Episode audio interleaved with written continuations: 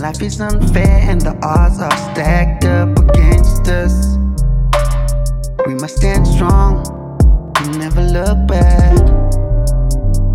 Let it go, let it go, your pride. Give it up, give it a try. Cause sometimes we win and sometimes we learn. Yeah, life is impersonal. It doesn't care whether you change or you don't. Life is on its own hustle here.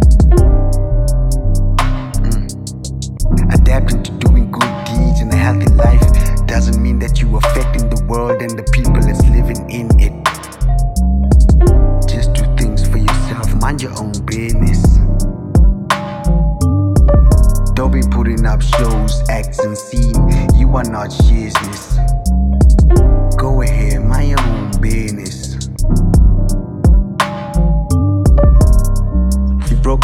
How are you gonna fix this?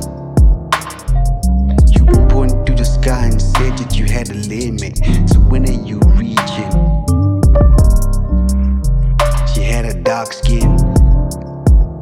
When I met her again, she said she was bleaching. Damn.